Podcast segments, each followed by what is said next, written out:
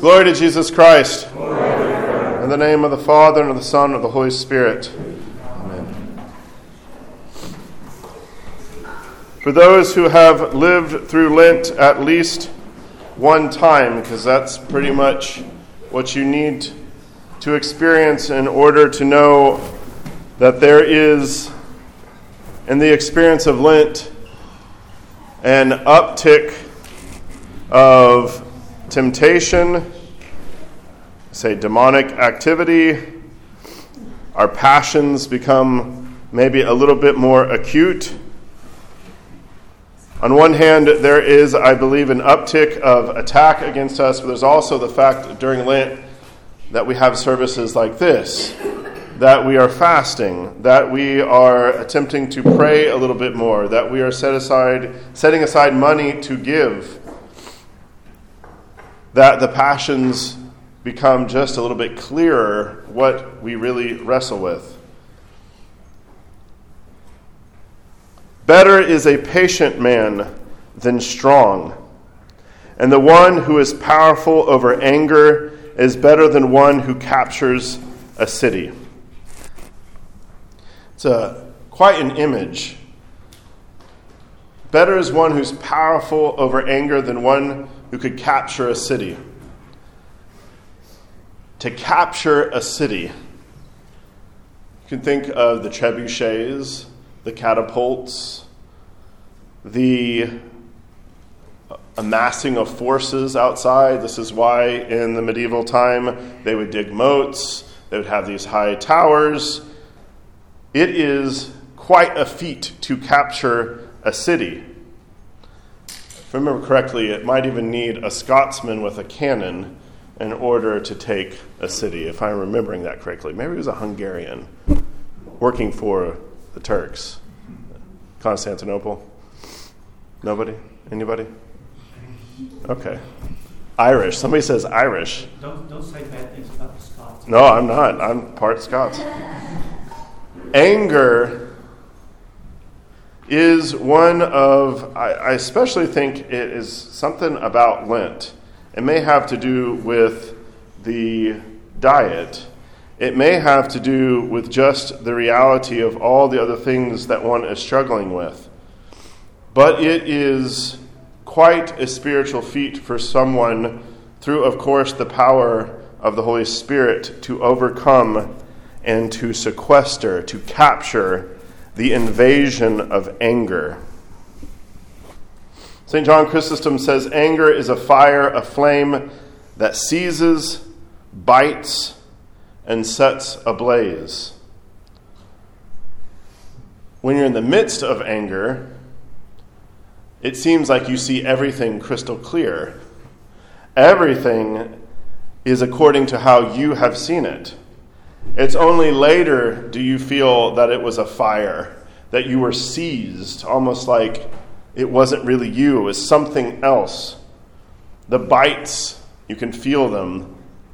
The blaze, the charred remains of your family before you because you've let loose that anger.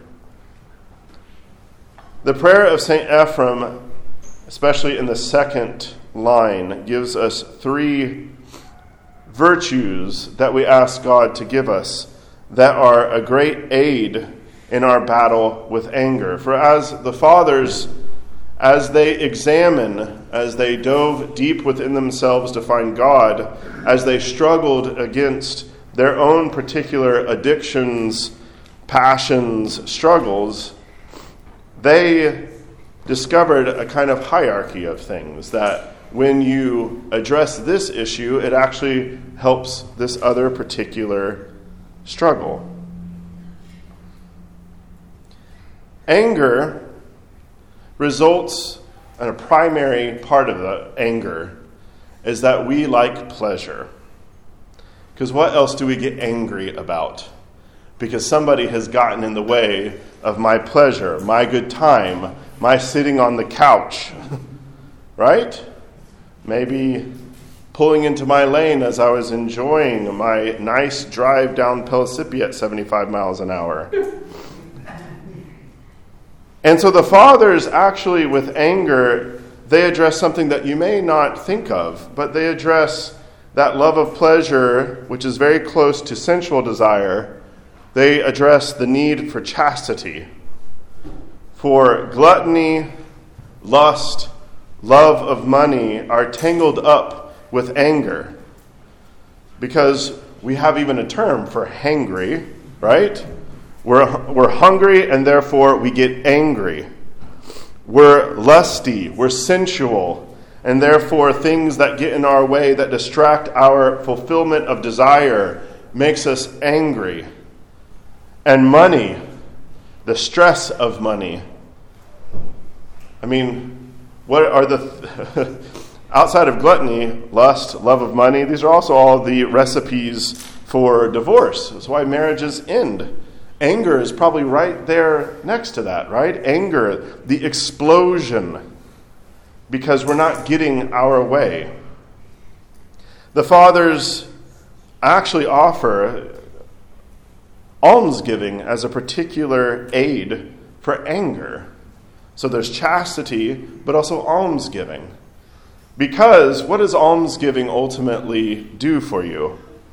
It breaks your selfish pleasure seeking self. Because what does money do? It's the oil that gets you, right? It greases the wheels to get you to the pleasure.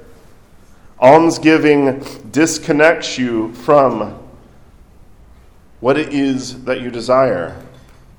Behind anger, outside of the basic struggle with lust, love of money, and gluttony, is also the baseline sin that we all confess in one way or another pride and vainglory.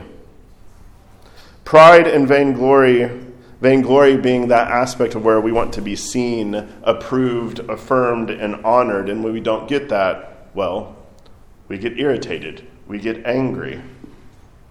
You can hear in the prayer of St. Ephrem, chastity was probably the one that you weren't expecting, but humility and patience. To work towards being humble St. Paul tells us and probably gives us the best short definition of humility consider everyone better than yourself. You see this throughout the lives of the fathers. Something happens, something goes against what you desire, what you had planned, or you see and want to judge and make yourself seem better above but humility always considers that the other person that you are tempted to judge, that you're tempted to explode at in anger, is actually better than you. Humility, St. Gregory of Nyssa tells us, is the mother of the gentleness of heart. Just thinking about gentleness in our interactions with others Humility requires us to not become irritated at anyone. Patience is the calm endurance of evils inflicted upon us by circumstances or people. And maybe we wouldn't even be able to upgrade our irritants to evils, right? That seems to make it seem like almost justified. Evils are coming upon me, so I must be angry. But patience, patience requires us to calmly endure with humility, with a giving up of our pleasure, our ego, what we desire. And at the crown of all of this, the Fathers resound, telling us as we pray, pray the prayer of St. Ephrem, give us a spirit of chastity, humility, patience, and love. Love is ultimately what overcomes anger.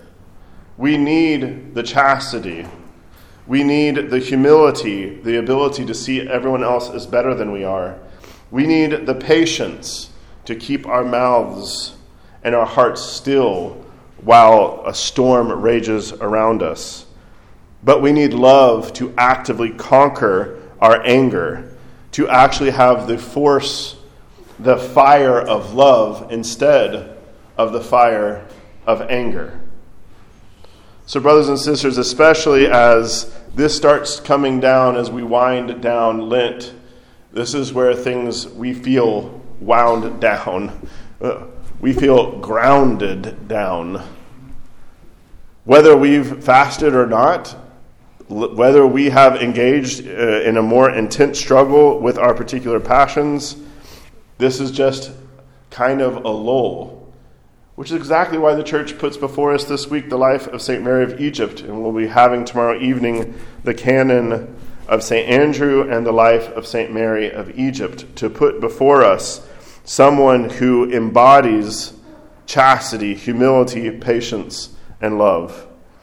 So let us as we experience the fire of anger, let us attempt in whatever way possible to put that fire out, to keep our mouths shut, to struggle with the virtue, to achieve the virtue of chastity, to think best of everyone else, to be patient, but especially to love, to love, to love, to cover all the multitude of sins that we so easily see that we want to gloat about, that we want and think as deserved of our anger.